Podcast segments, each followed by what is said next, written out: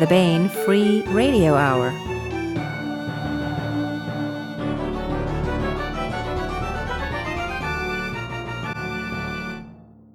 On the podcast, turmoil strikes a star empire, more pieces of the Grantville puzzle, and tales of the war beyond the next. Plus, we continue our ongoing audiobook serialization of Timothy Zahn's Cobra, all right now.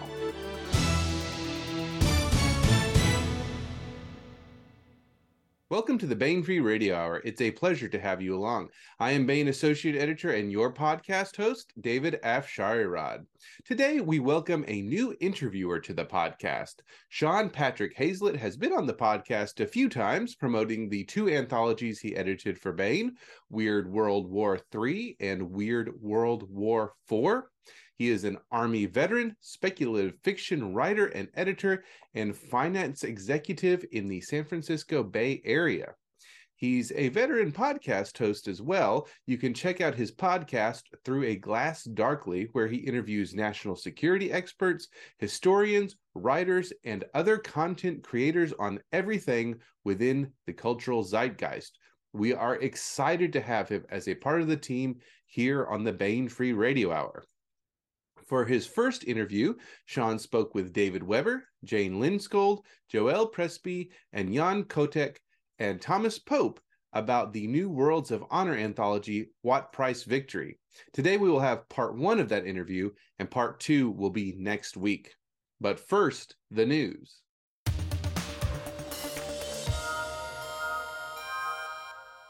Let's take a look at the January mass market paperbacks. First up, A Call to Insurrection by David Weber, Timothy Zahn, and Thomas Pope. Not long ago, the star kingdom of Manticore was a small, unimportant interstellar backwater. Now, Manticore has become a target.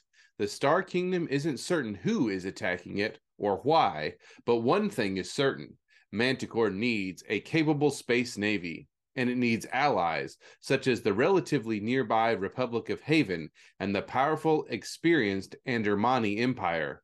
Enter Travis Long and his wife Lisa. It is their task to build that navy. Opportunity for Manticore beckons if Travis and Lisa can manage to navigate the fires of interstellar insurrection. Next is Grantville Gazette 9, edited by Eric Flint, Walt Boyce, and Joy Ward.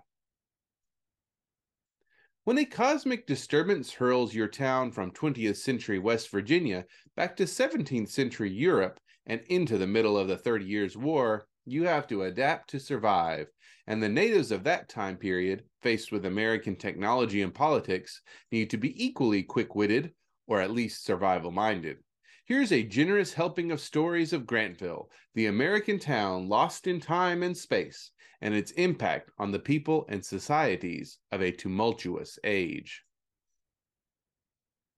And finally, we have Weird World War IV, edited by none other than Sean Patrick Hazlett. What if there were a war after Armageddon? How would the survivors emerging from World War III's radioactive slag heaps fight in this conflict? Wipe away the ashes of civilization and peer into a pit of atomic glass to witness the haunting visions of Weird World War IV from today's greatest minds in science fiction, fantasy, and horror. That's A Call to Insurrection, Grantville Gazette 9, and Weird World War 4, all available now in mass market paperbacks. And that's it for the news.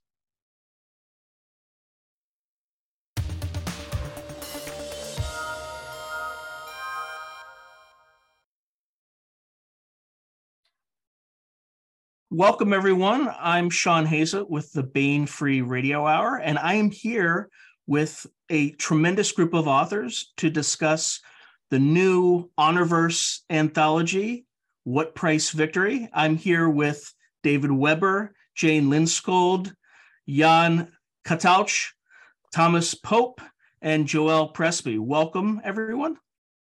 Good morning. So Good morning. Hi there. Let's start with David. David, uh, I know unless somebody fell off a rock, uh, this is probably not necessary, but if you want to introduce yourself to the audience and uh, uh, Hi, I'm David us... Weber. There you go. Perfect. Uh, yeah. um, I write science fiction. Um, and I think that's probably enough. Go. Jane? He's David Weber. He writes really good science fiction. Um, I like to think so. uh, I'm Jane Lindskold. I write science fiction and fantasy. Um, I've got, I don't know, 30 something solo and collaborative works out there. I've collaborated with David Weber, Roger Zelazny, and Fred Saberhagen, um, and over 80 something short stories. And uh, I enjoy, I write for the fun of it. So this has been fun. Oh, welcome, Jane. Thomas? Uh, so I'm Tom Pope. I'm I'm one of the co-founders of Bu9. Um, we set everything up. Um, I don't know, maybe 15 years ago to support David, support support the Honorverse, um, and then sort of grew from there. Um, I, I'm I don't know that I would call myself an author per se. I'm more of an author's assistant. Uh, I do backstory generation and I write a lot about the books. I don't write a lot that goes into the books. So I, su- I support the let, novels. Let me, let me let me say this. Tom is always overly modest about his contribution uh, to the books. Um, he doesn't put the final words on the page, but every single word that Tim and I put on the page has gone through Tom. Um, and when it comes to, uh, how shall I put this, uh, exterminating plot gerbils, okay uh, he's he's really really good at that and on keeping us on strain the final spine of every story that tim and i have done has been as much tom's uh, as it's been me or tim uh, hugely um, so do not go around being overly modest thomas okay I, Sorry. I stand chastised. Yes, well, that's why I had to speak up. Somebody had to chastise you. Okay. Jan? Hey, I, my name is Jan Kotouč. I'm a Czech writer of science fiction and alternative history. I have about two, 20 books written in Czech language and four of them has been translated into English. And I've also done short stories and yeah, I'm one of the founders of David's Czech uh, fan club or the on, Czech Honorverse fan club, which has since then uh, merged with TRMN welcome. You, uh, Joelle. Hi, um, I'm definitely the newbie of this group. Uh, thanks to to David and and support from from Tom and Jan and and also Jane has been incredibly supportive. Um, my first solo novel seems to be doing really well. Uh, the Dabare Snake Launcher came out in November, and and thank you to everybody. And I would also like to point out that David Weber also writes fantasy. In fact, there's a fantasy series called The Multiverse that that I co-wrote a novel with him, and we've got a contract for you know just three more books. So well, I, I hope he continues to view himself as a fantasy writer. I, I, think I think of that one more as science fiction not fantasy, but I did forget Norfressa when we were. Oh yes, and that's an stuff. excellent yeah. fantasy series. Yeah, yeah. and yeah. Uh, yeah, I also think of that as science fiction, but the readers who come up to me think of it as fantasy, and I don't like to argue with readers who are buying the book. When I first, it's fair. when I first met Weber, he uh, actually wanted to write epic fantasy. That was the direction he spent many long hours telling me about wizards and staffs and wands and galloping mm-hmm. horses and, and all the rest. So I always think of him as both a science fiction and a fantasy writer as well. All right. Well, let's uh, get into the meat here. And let's start with the first story in this anthology uh, called Traitor. And Tom, that's by uh, you and Timothy Zahn. And uh, the tag I like to associate this one, uh, you know, I probably I'll probably butcher it. Is kind of the the nectar of nepotism.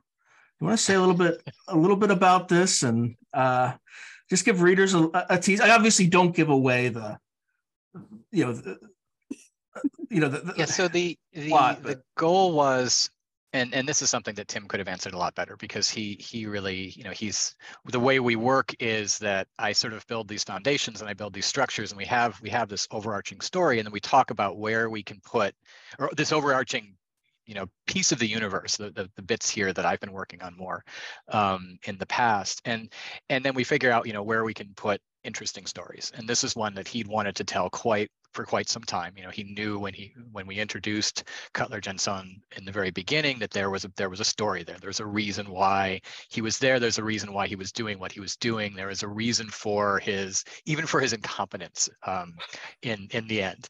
Uh, and and so so for a long time this has been a story that we really wanted to tell and this seemed to be a really good place for it. You know we didn't have any any prequel novels. We didn't have any prequels to prequels to write so this seemed like a really good place to put that. Um, and just sort of trying to introduce you know gustav andermann had so many people around him as he as he came into greatness and founded the empire and you know and all the things he did. And so this gave us a chance to tell a story about um, the you know the pieces we don't see as much. Like you know everybody talks uh, in in the history books and honors time everybody's talking about how, how amazing and eccentric he was. But you know he was this crazy warlord who you know went a little bit off the deep end but also founded this, this incredibly powerful empire that still lasts this to this day and is a major you know major power in the honorverse. Um, but there's a lot of backstory to that. There's a lot of kind of the personal feelings and so we get a chance to meet him and to meet his son and to meet some of the people around him uh, and that was a lot of fun to explore that. One of It- the things that has been uh, really good about this short story and the entire series that the three of us are, are working on subseries is the way that it has allowed an expansion of uh, a, a reveal, if you will, uh, of the early history of the Andermani uh, who I've always thought of as one of the more interesting and eccentric corners uh, of of the Honorverse. Um, when I was first thinking about doing anything that would be set this early in the Honorverse, uh, I wanted it to have a different feel from the books that were written covering honors time that were all in in my voice um, and tim who had done uh, with Tom uh, a short story for one of the earlier anthologies um, that was set in the right time period has always been one of my favorite authors and a good friend. Um, and so I asked him if he would be interested in in working with me and Tom on this. It has been a Sisyphean task for Tim because he he got sucked Yes. into the Weber orbit um, which that's the yeah everybody here knows what that means, you know. kind of.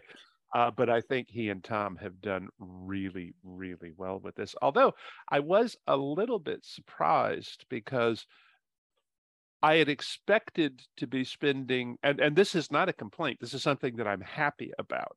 But my original thought had been that we would be much more closely focused on Travis and staying at home with the events in the Star Kingdom without getting as deeply into what's going on uh, over in the Anderman Empire as we got.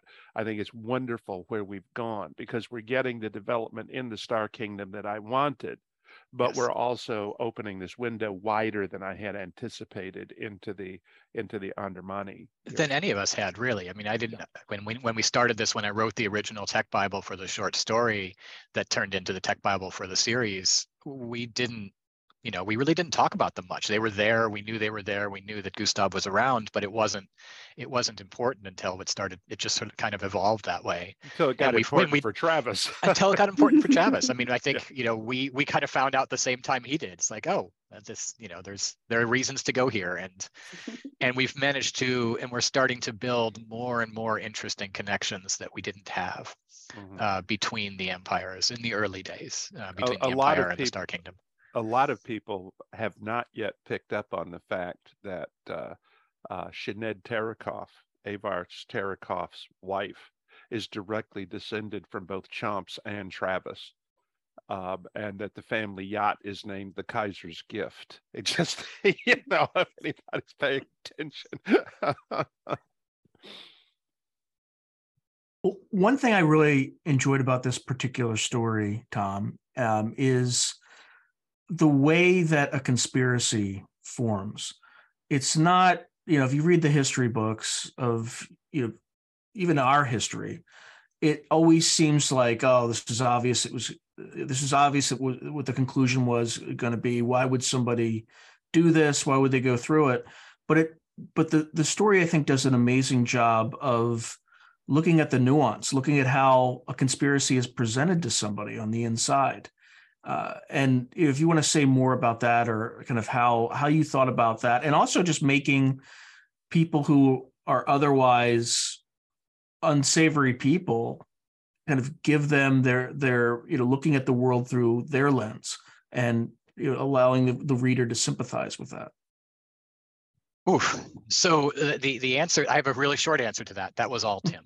Um, Tim, Tim is brilliant at that. I mean, t- th- this is this is his superpower when it comes to yeah. writing. Um, and one of the reasons why I've always loved his writing is that be, he he can get into people's heads in a way and show things that um, that I you know I could I can sort of imagine it and it makes perfect sense at the end. But I don't know if I could ever build that.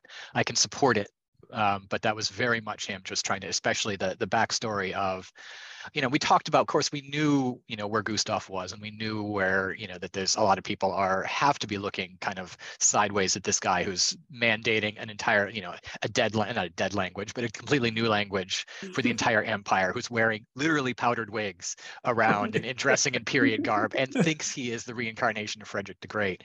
Uh, you know, when you when we get to the second half of the story, we see his um, um, his home, which is a direct replica of um, uh, Frederick the Great's summer summer home, um, Sanssouci, I believe, but he's but um, Gustav named it Sorgenfrei. It means worry free either way. Hmm. Um, I figured he wouldn't. Gustav wouldn't have stuck with the original French, um, but we re- but it's, it's it is exactly that. We I have a I have a map of that from some of the you know from some of the archives. I have I someday I'd love to go visit there.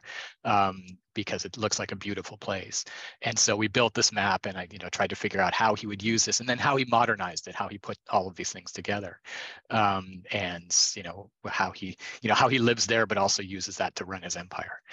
Um, so I did a lot of the work there, but when we really talk about the conspiracy and, and how you know people are looking at him and how people are looking at what he what they think he's doing to the empire and to the navy and to to their future, uh, that's very very much Tim um, and I, I can't answer that nearly as well.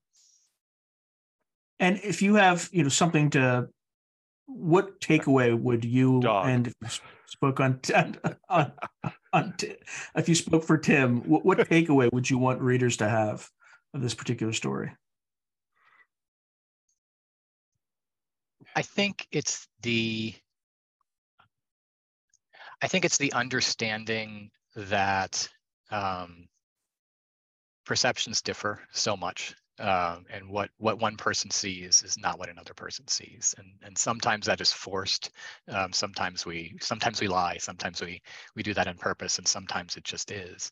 Uh, and that's what i love about this story is just sort of seeing the same events through multiple eyes. Uh, and that again this is what i love about what i've always loved about tim's writing is is that is is that ability to show that. Something that i had I've I've loved Tim's writing for a long time. Something that I hadn't realized until we started working together is that he never uses first person internal point of view ever. And he still manages to get you inside the characters, what they're thinking and doing, okay, without ever having their actual thoughts exposed uh, to the reader, which is is it's difficult to do. Um, I think it's his natural writing voice. Uh, it would be incredibly difficult for me to do that. Uh, let me also just add that Tom's superpower uh, is keeping all of our balls in the air at once.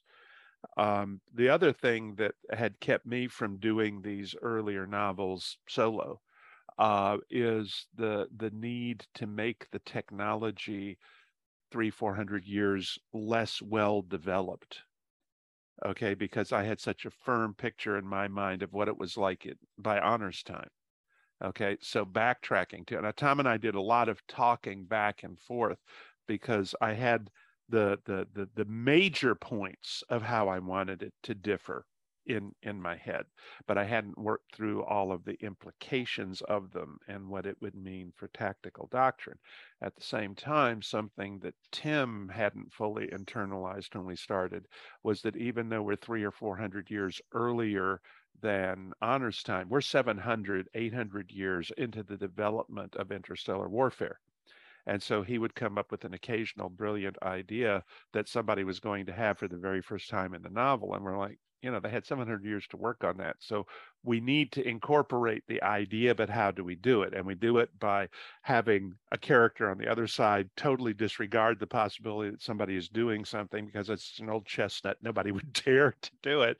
and it worked beautifully but we had to kind of work around that because of the fact that we're coming at it from different perspectives on how long people have had uh, to to develop stuff. Exactly. Um, and we and used it, one of those in the early part of the novel as well. There was there's a, a doctrinal change, or at least a, a doctrinal evolution that was sort of part of the the core the, the core of the early story. Mm-hmm. And Dave, that that raises a actually a really good question. So, as an aside, in terms of this overall anthology, what's what's kind of the unifying tie between the stories? Is it kind of a a, a period in time? Is it uh, earlier developments of of some of the the empires? How would you describe it? I think that what this one is really about. Okay, they're scattered in time. Okay, uh, Tim's is from the area, the the Star Kingdom ascendant period, 300, 400 years before Honor's life. Uh, Joel's is from uh, the time of the uh, Oyster Bay, uh, the aftermath of Oyster Bay. Yeah. Uh, Jane's is uh, from very close to the same time, about 50 years maybe behind uh, or ahead, I think, of where Travis mm-hmm. is right this minute. Um, and uh, Jans is uh, in Silesia uh, in the, the interval between really the shooting war between the Havenite, the, in the interval between in, in during a, the High Ridge peace. I think it's a few months after the resumption of hostilities. Yeah, yeah. shortly after shortly after War of Honor. Yeah. Okay, and mine um, is set uh, prob well, it's set 40 years before Basilisk Station because Honor hasn't mm-hmm. been born yet, almost almost 50. Uh, so there's chronologically, we're kind of all over the the landscape here. Um, the the main unifying trend is that these are all stories by authors who I I like and wanted in the anthology. Uh, but if there is a, an overlying theme to this to this anthology, I would say that these books are much less about wars than they are about the human spirit and coping with adversity Okay, mm-hmm. Eve Chandler is is put is putting herself back together again after devastating personal losses. Joel's character is uh, uh, an expansion of of uh, the character set in a way from her obligated uh, was it um, obligated service. I was obligated service. Um, uh, Tom's and and Tim's are are here we have you know how did Jinsoon become who he became? You know how did this all work out? Uh, Jane and I uh, Jane more than me because she basically did did the story. Uh, it's uh, an early period in Stephanie Harrington's life and and and her growth. Um, and that I think is probably the unifying theme if there is one. Um, you're not going to get a lot of exploding starships um, in this anthology. Yeah, okay. So one of us, one of us, the check, you know, he had to okay. Um, but but by and large, this one is less concerned with with war, despite the title, mm-hmm. than it is with how you achieve or fail to achieve victory on a much more personal level, I think. Would you guys say that's fair? Yes. Yeah, absolutely. Yeah.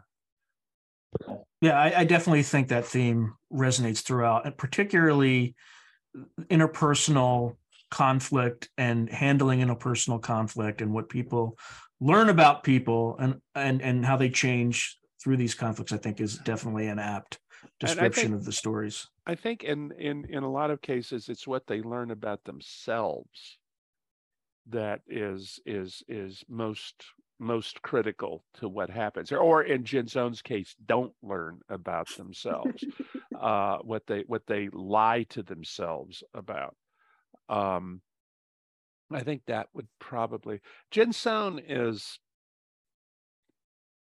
one of the people I most love to hate um and well and and the reason is if you look at most of the villains in my my writing. They are not responsibility takers. Anything that goes wrong is somebody else's fault okay? Um and they they have they lack empathy with other human beings. Other human beings are not real to them. Other human beings are devices to be used for their advantage or not. Jinsone so, so qualifies under so many headings on that. Um, he's right down there in Pavel Young territory as far as I'm concerned. He is very much the hero of his own story. oh well, we all are, I suppose, you know. But yeah, that and that's one of the things that Tim does well. Um, and, and uh, you know, I, Steve Stirling, Jane and I both uh, close friend. Uh, Steve uh, on his on his Draka novels. Oh, He's when those came out. tonight. Beg your pardon? He's coming to dinner tonight. Oh well, tell him hello for us. okay, we have not seen him at all since Jan died. Yeah, Um, he- and yeah. Anyway, Yeah. um when the Draka novels, if you haven't read them, by the way, they're very good. But when they first came out, everybody's like, oh, this is a white supremacist wet dream. He's obviously an awful, terrible, horrible person. And what they failed to grasp is that he had created villains who were the worst villains he could think of, but then he'd played fair with them. Okay. You could he he he he gave you an exposition of how they became who they became and people mistook that for he must sympathize with them to be able to write them this well okay? Tim has some of that that same gift that same ability to write the this rotten horrible person in a way that plays fair with that horrible rotten person's internal geography okay? Um and i think that's a really, really, really good gift to have. Well, it just in general adds ver- verisimilitude to the story because, as you mentioned, David, uh, we are the you know everyone is the hero of their own stories, even the worst you know villains. Well, some of the most abusive people I've known are not the vil- not the heroes of their own stories, and they're taking it out on the rest of the world. Mm. If you follow me, um, and those characters for me are harder to write than the ones who are the heroes of their own story, but they're there, um, and in real life, I think they're in many respects more destructive to the people around them. Um, simply because they're lashing out at their own internal demons and taking it out on other people. All right, let's uh let's move on to Jane's story, which I would probably characterize as tree cat murder mystery, but uh, that's probably not that's probably not fair. Um, Jane, how how would you describe it? Well, you're not wrong, but I think you need to understand the background. Um, one of the biggest challenges we have with doing the, the Stephanie Harrington prequels is that um, I can't do a lot of the things that go on later in the Honorverse because uh, it's already been reserved that Honor and Nimitz are going to figure out things that Yeah. so, so we're dealing with a dip, we're really dealing with a completely different universe. The Star Kingdom is not the power it will become later. Uh, Stephanie is living on a colony planet that is still recovering from a devastating plague. Not only don't most people know what a tree cat is, Stephanie and her ally group are desperate to protect the tree cats from being destroyed by people who want to, who would want to take over their land grant lands, et cetera, et cetera. Mm-hmm. So it's not a tree cat murder mystery. We're actually dealing with the complexities of Stephanie and Carl are the only people who realize that their tree cat companions are intelligent aliens. And at the same time that they're trying to deal with uncovering the fact that somebody whose death is about to be dismissed as a suicide is actually murder. They have to do it without, without revealing that the tree cats are the source of their information. So blat on you. You try and do this. It's not easy and it's not fun. Um, another thing we're dealing with here is it's fun to read though. Thank you very much. Yeah, it's definitely fun to read. It, yeah. Well, it's not fun. It's not fun for Stephanie and Carl, but if they wanted to have fun, they shouldn't have signed up for a David Lindskold collaboration. exactly. Exactly. Um, another thing that we really were doing here is we predate everything. So this is the chance to take a look at a lot of the planets in their very early, relatively early stages.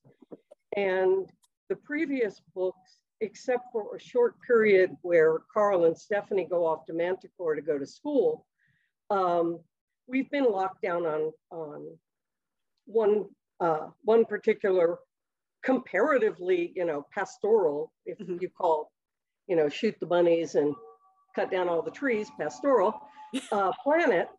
And so I really wanted to, to embrace the fact that they aren't living in uh, rural 1950s idealized Midwest, but they're living in a three planet uh, colony. What would it be like to take them? Stephanie's only, uh, I think, just turned 16 in this book. To take a 16 year old and an 18 year old to another planet. They've grown up on a world that's full of forests, etc., and give them the challenge of trying to figure out a completely different world while trying to track down somebody who they think has killed somebody else without letting on that the reason they know this is because they've got a telepath. It's really not a, you know, it's not Miss Marple in space. Thank you very much. One I thing I think, Marple, but it's not. one thing I thought that was particularly effective about this story was with the tree cats and how you represent an alien species because there's one pitfall many science fiction writers fall into when they write about uh, you know an alien species is they anthropomorphize that species. And they also you know th- there's there's some superiority versus inferiority ma- mismatch between the two. But i think the way that you portray the, the tree cats is you know they they might do some things not as well as humans but they do other things exceptionally better. And i think you're you show that nuance really well. How did you in constructing the story make sure that you maintain that balance? Because like i said i think it's exceptionally effective. Thank you. Um you have to uh boy where to start? This is this story comes after three novels. So i've had a lot of experience writing uh, tree cats because even though uh, my name isn't on the cover of a beautiful friendship, Weber, you know, happily roped me in early on to, uh, he said, very generously, he said, you're gonna be writing in this time period. I want you to see what I'm doing with it. Mm-hmm. So this came after doing Fire Season and Tree Cat Wars. And Tree Cat Wars is very much about how very different tree cat culture is. Um, so I was coming into it I, that. I also think I've always assumed that the reason one day on a hot New Mexico summer, when I was out picking beans in my garden and Weber called and said, Hey, want to write Stephanie Harrington with me? Um, is because he knows I do the other well. I don't think like a human. My most popular series, I, a lot of my main characters are wolves. And I've had people who work with wolves you know, contact me and say, I love how the fact that your wolves are wolves, not idealized humans Mhm. uh, in, in furry form. Um, so I think like, I, I can think like somebody, you talked about Tim Zahn getting well into the head of uh, a- an, an antagonist. I do a really good job, I think, of getting into the head of things that aren't human. And so What- that's kind of how I work.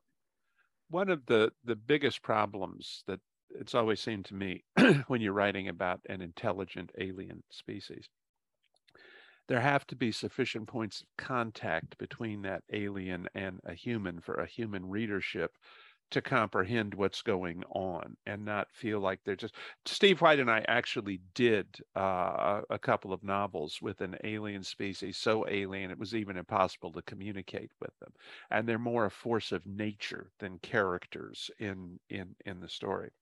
The main thing uh, about the tree cats and something that because of the interface the way that we communicate humans communicate cannot really be brought across. Jane and i are trying to do this is they do not use words at all. We have to use words for their communication back and forth. The reason it took them so long to comprehend how humans communicate is that they they communicate in data packets if you will okay? And the reason they have so many flying things this and flying things that is that for them when they think about an air car they're thinking about a flying thing and they are sending boom this is exactly what i'm talking about okay? But they don't have the handles that we have for breaking down the details to explain to another person. They're just communicating them to the other person. And then in addition the information flow is tied up with the emotion flow which is Yeah. why it's impossible for a tree cat to lie to another tree cat until they met humans the concept that somebody could actually tell an untruth was alien to them not because of virtue on their part but because it had never been possible for them to do it um, and so when i innoc- in my innocent youth when i set out to create the tree cats i had all this stuff in the back of my brain, but I hadn't really thought about all the implications it was going to have for storytelling when we had internal viewpoint characters who are tree cats. And uh, Jane and I have done a lot in back and forth discussion and, and conversation and whatnot to build out the the very bare bones concepts that I had for how Tree Cat Society was was organized and so forth um, uh, from the get go. I mean, when I first created Nimitz, he just he came with honor. Okay, and I didn't know exactly why he needed to be there, but he he had to be there. Um, and by the time I got halfway through Basilisk Station, I had begun to really and truly lay out who the tree cats were and and how they that they function. Uh, but it wasn't until well until uh, Nimitz brings Samantha home to the clan in one of the other anthologies that I really started getting into the internal dynamics of how the the the the, the tree cat society is structured for the reader. And that was really all that Jane and I had as our starting point when we started going back to build the steps that led to that relationship, that mutual understanding of human and tree cat by that by that later date. I have to say, guys, I originally projected the Honorverse to go about eight novels. Okay. I had no idea, you know, where this was going to go. I I love building worlds. Okay. Um, and this one, you know, from my original tech Bible, which was maybe 80,000 words, um, has just expanded, expanded.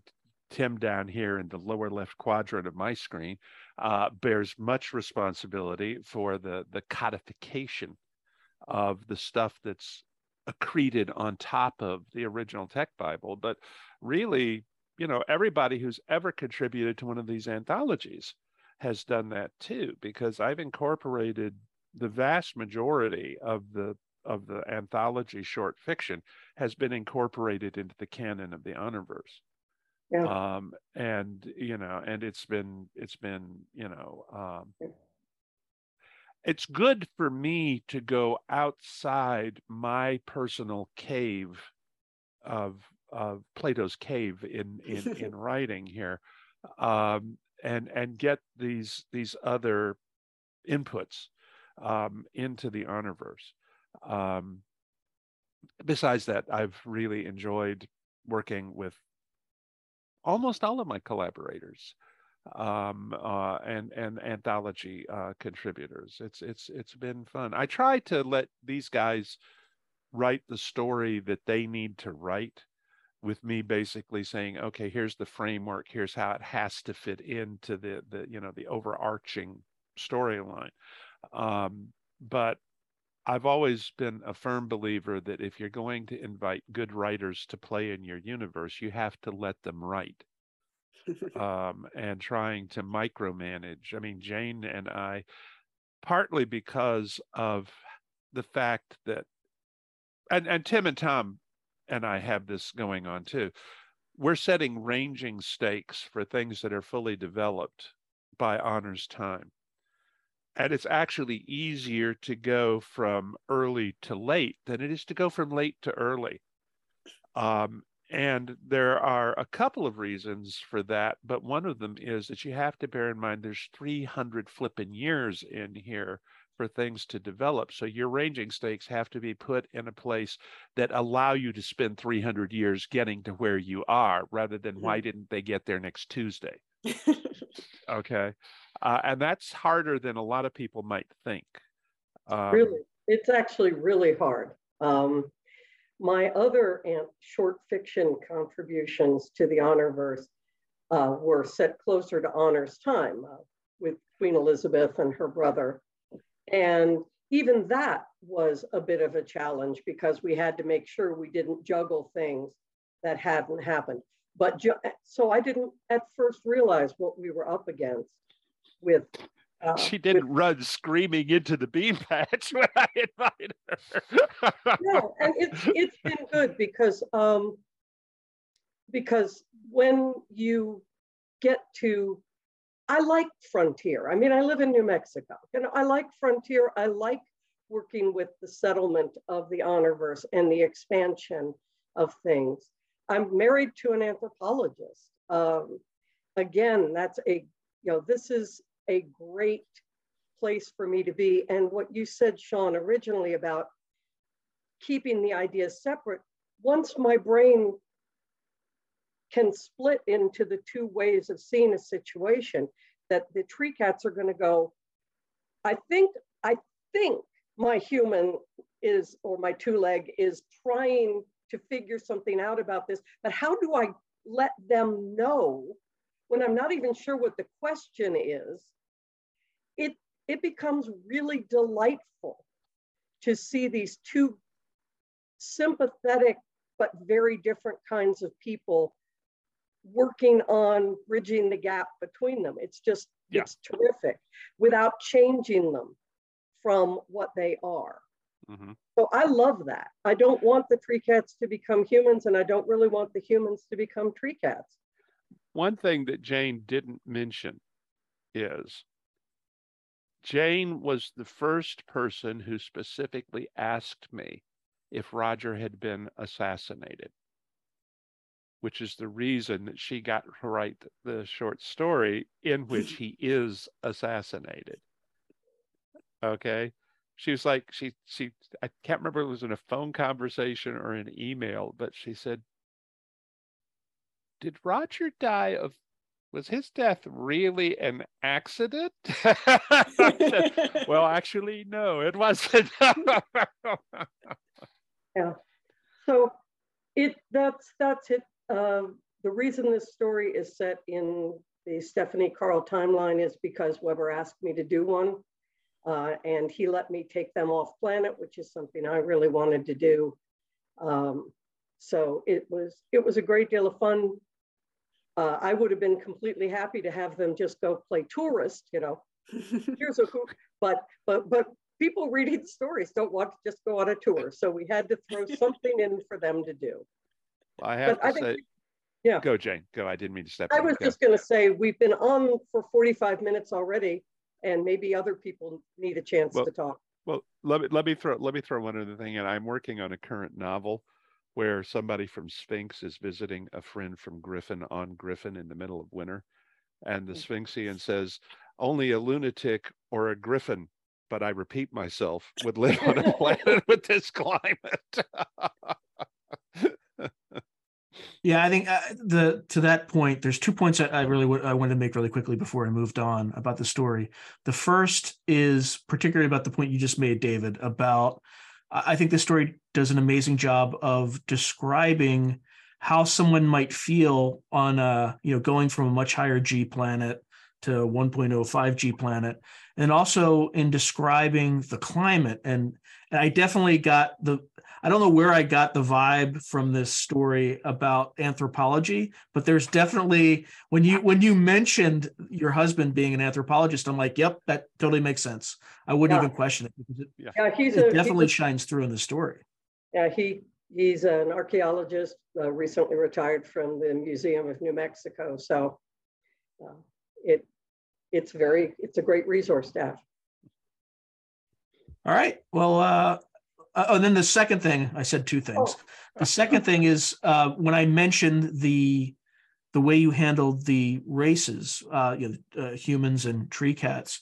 Also, I thought it, it was it was interesting how you uh, you you how you had the humans reflect off the cues of the of the of the tree cats and how while they don't have telepathy, they've had to kind of develop this behaviorology, or you know, it's not even a word, but you know, tr- like reading their behavior in order to communicate. So I, I thought that was also very interesting how you did that. And I look forward to developing uh, Stephanie and the other tree cat, early tree cat adoptees um, with in mind that if you spend a lot of time learning how to read a completely non-human, you're also going to become pretty darn sensitive to reading humans. And I think that as Stephanie and her cohort grow up, they're going to be just a devastatingly cool group of people because they've had a crash course in uh, in let's look for the nonverbal cues. And I think that that's going to be really fun to work with. All right, let's move on to the the Silesian or Silesian command. I probably butchered that, but Jan, talk us through the the Chandler saga and and you know, what this story is about. I, well, I will start with the Sil- Silesian aspect because I've always loved Silesia as a place in Honorverse, and it's like a failed state in space with lots of corruption. And maybe given the part of work I'm come from, it sort of reminds me of Eastern Europe. So uh, it's even named like Silesia, and and it's been really great. And we don't hear much about Silesia since the annexation in the mainline honor books. And I asked David about that. And we always hear from in the books like, yeah, they had to send these ships to Silesia, so we cannot use them here. Or I remember in the first Saganami book, the Admiral Khumalo is complaining that he's getting less ships than Silesia gets. And, and they say, oh, Admiral Sarnow is really busy in Silesia. So I said, well, can I just write a story about that, like to see how busy they are there? And and they would say, sure, go for it. And and so I and I had an idea of like renegade Havenite officer getting in league with some dissatisfied former uh, Silesian military people and former Silesian governors who know they it's cannot be business as usual with their corruption and piracy. And I would say that the originally I was to say that the renegade officer has a sort of Napoleonic complex, but after the previous discussion and what Thomas said before, I would say that he has a Gustav Andermann complex. And and he basically wants to find his own found his own little kingdom somewhere on the outskirts of Silesia and gradually expand. And as the characters in the book and Eve Chandler discuss it at one point, they say, well, he cannot get away with it, can he? And I said, well, Gustav Andermann did. Yeah, so, uh, so that this idea, and I really had a great time working with David and also with Tom because I kept bombarding both of them with questions about Silesia, and and then I don't remember. We established later that Eve Chandler is going to be the main character, and then I was was asking questions about Eve Chandler, but I was left to my own devices as to developing her. I yeah, I've even like it's not mentioned in the story, but I've written like this her a list of careers, like what posting at which date she had, and then I it and I, I send it to David and Tom. Yep, which I love that kind of thing. So it's yeah. it's in it's Tom, in the archives with everything Tom else. Tom was like, you know. yeah, and of course, like I with Eve, I really like the character when she appeared in Short Victorious War, and it was one of the characters that sort of fell off the radar. So I asked if I could uh, I could pick her up and do my own thing with her. And David graciously said yes. I, I think I basically did the same route as uh, Eric Flint did with uh, Anton Anton Zilwicki. Yes, yeah. absolutely. I was just character. thinking that. Yeah, it was a minor character in the earlier books, and and and she's been very competent. She first been honors uh, tactical officer and later her XO, and basically uh, acting captain for a long time while Honor was doing her thing in the field of dishonor. And and I took a cue from what Lois McMaster Bujold says, like, you know, what's the worst thing I can do to this character that they can survive and learn from? And so I I think it was be interesting to like her having her really coming to terms with a really terrible tragedy that happened to her and that after 15 years of war probably happened to many people in the Star Kingdom of Manticore. Mm-hmm. And and just make it long term like not like she doesn't shrug it off in a week or in a month or even in a year.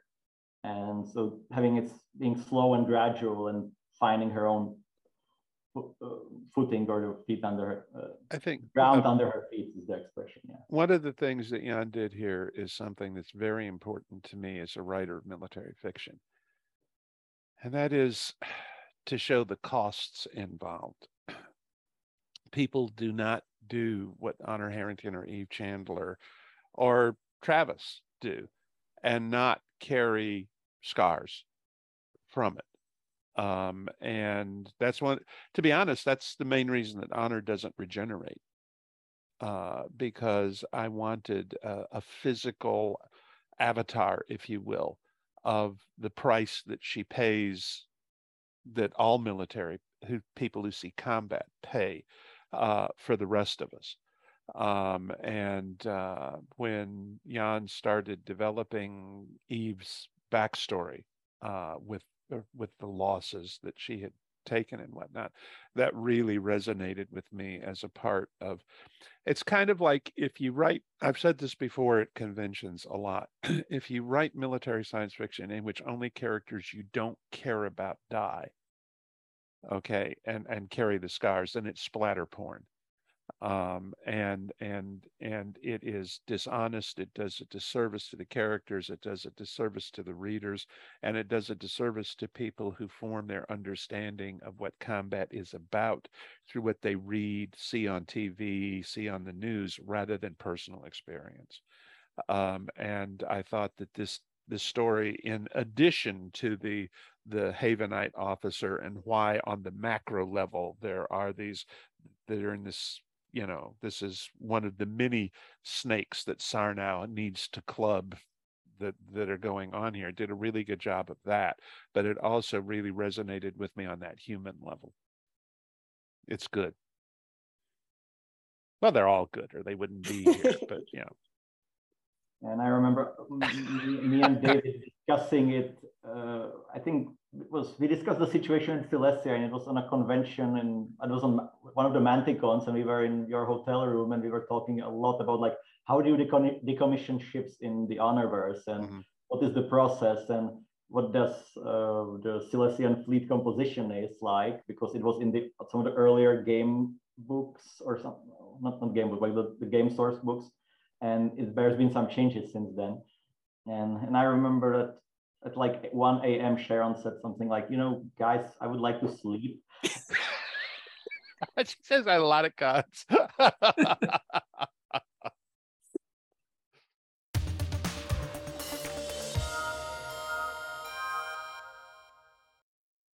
and now we bring you Timothy Zahn's Cobra. Earth's only hope was the Cobras. The colony worlds Adirondack and Silvern fell to the Troft forces almost without a struggle. Outnumbered and on the defensive, Earth made a desperate decision. It would attack the aliens not from space, but on the ground, with forces the Trofts did not even suspect. Thus were created the Cobras, a guerrilla force whose weapons were surgically implanted, invisible to the unsuspecting eye, yet undeniably deadly. But power brings temptation, and not all the Cobras could be trusted to fight for Earth alone. Johnny Moreau would learn the uses and abuses of his special abilities and what it truly meant to be a Cobra. He woke to the impatient buzz of his alarm, and as he rubbed the sleep from his eyes, the answer popped into his mind. For a moment he lay still, his mind busy sorting out details and possibilities. Then, rolling out of bed, he snared his phone and got the operator. Kenneth MacDonald, he told it. The wait was unusually long. MacDonald must have still been asleep. Yes, hello, his voice finally came. It's Johnny, Ken. I know what Chalonor's up to. You do? MacDonald was suddenly alert. What? He's going to take over the Cursiage mines. Another long pause. Damn, MacDonald said at last. That has to be it. Over half of Aventine's rare earth elements alone come from there. All he'd have to do is use the mine's explosives cache to doomsday the shafts and entrances. Zhu would have to think long and hard about sending a massive force to evict him. And the longer Zhu hesitates, the weaker he looks, Johnny said. And the more likely some of Chalonor's neutral cobras will see him as the probable winner and shift sides. If enough do that, Zhu'll either have to capitulate or risk civil war. Yeah, damn. We've got to alert Capitalia. Get them to send the force up there before Chalonor makes his move. Right. You want to call them or shall I? It'd be better if we were both on the line. Hang on. Let's see if I remember how to do this. There was a double click. Ariel, the operator said. The Governor General's office in Capitalia, MacDonald told it. I'm sorry, but I am unable to complete the call. Johnny blinked. Why not? I'm sorry, but I am unable to complete the call. Do you suppose the satellite's out of whack? Johnny suggested hopefully. Not likely, MacDonald growled. Operator, Syndic Powell Stewart's office in Rankin. I'm sorry, but I am unable to complete the call. And Rankin wasn't far enough away to require the communication satellite. So much for coincidence, Johnny said, feeling a knot forming in his stomach. How did Chalonor get to the phone computer so fast? He could have done this any time in the past few days, MacDonald grunted. I doubt if anyone's needed to talk to Capitalia or Rankin lately. Certainly not since the courier ship left. Maybe that's why he sent Almo Pyre with notes instead of calling us from Thanksgiving, Johnny suggested, suddenly remembering. Maybe all out of town contact's been halted. Maybe. Listen, I don't like using this phone all of a sudden. Let's meet at Chris's shop in, say, half an hour. Right, half an hour. Johnny clicked off the phone and for a moment he stared at the little box, wondering if anyone had been eavesdropping on the conversation. Unlikely, but if Chalonor could fix the computer to block out of town calls, why not also set up something to monitor all in town ones? Jumping out of bed, he began pulling on his clothes. One of Ariel's two fully qualified electronics technicians, Chris shared a two floor combination office, shop, storeroom near the roughly circular area in the center of town, which was known presumably for historical reasons, as the Square. Johnny got there early and waited nervously outside until Chris and MacDonald arrived with the keys. Let's get inside, MacDonald urged, glancing around at the handful of other people that had appeared on the streets as the village began its preparations for the new day. Chalonor may have hired a spy or two in town. Inside, Chris turned on some lights and sank into her workbench chair, yawning prodigiously. Okay, we're here, she said. Now, would you care to explain what we needed me to do here on five hours sleep and ten minutes notice? We're cut off from both Rankin and Capitalia, MacDonald told her. Chalonor's apparently jinxed the phone computer. He went on to describe Johnny's idea about the Cursiage mines and their attempt to alert the authorities. Besides the water route up the Chalk River, the only land routes to the mines are the roads from Thanksgiving and Weald, he explained. Chalonor is in position to block both of them, And if he can control the river here at Ariel, the Governor General won't have any way to move in forces or equipment except by air car. Damn him, Chris muttered, her eyes wide awake now and flashing sparks. If he's fouled up all the long distance circuits, it'll probably take a week to repair the damage. Well, that answers my first question, MacDonald said grimly. Next question. Can you build a transmitter of any kind here that can bypass the operator entirely and run a signal to Capitalia via the satellite? In theory, sure. In practice, she shrugged.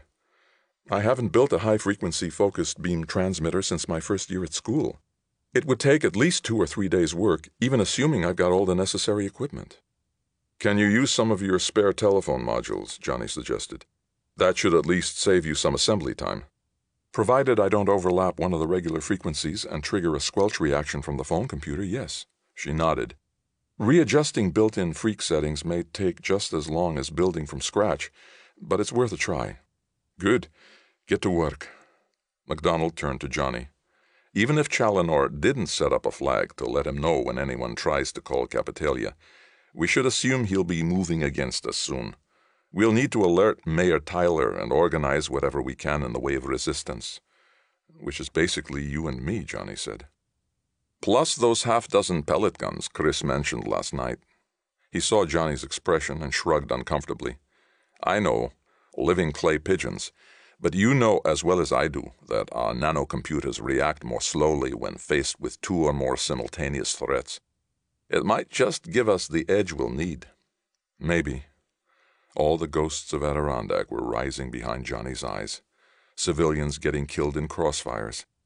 What would we be doing, trying to guard the road from Thanksgiving? MacDonald shook his head. There's no way we can keep them out. They can abandon the road whenever they please if they don't mind having to kill a spine leopard or two on the way into town and don't need to bring in any heavy equipment. No, the best we can hope for is to hold this building until Chrys can finish a transmitter that'll bring help from Capitalia. Maybe we should try the innocent approach, too, Chrys suggested, looking up from the book of circuit diagrams she had been paging through. As long as they haven't actually invaded yet, why don't we have someone, Dad for instance, try to drive through Thanksgiving to Sangral and call Capitalia from there?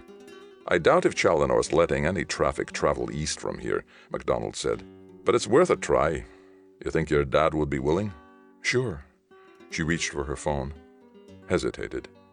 Maybe I'd better just ask him to come over and then explain things once he gets here. Challenor may have put a monitor in the system. The call took half a minute. Eldjarn asked no questions and said he'd be there right away. As Chrys broke the connection, MacDonald started for the door. I'm going to find the mayor, he said over his shoulder. Jonny, you stay here, just in case. I'll be back as soon as I can. That was another installment in Timothy Zahn's Cobra. And that's it for the podcast. Thanks as always to Audible.com and podcast theme composer Ruth Judkowitz. Praise, thanks, and gratitude to David Weber, Jane Lindskold, Joelle Presby, Jan Kotouč, and Thomas Pope. And welcome once again to Sean Patrick Hazlett. And good night, Tony Daniel, wherever you are. This is David Afsharirad coming to you from a soundproof bunker somewhere deep in the heart of Texas. Join us here next week at the hammering heart of science fiction and fantasy and keep reaching for the stars.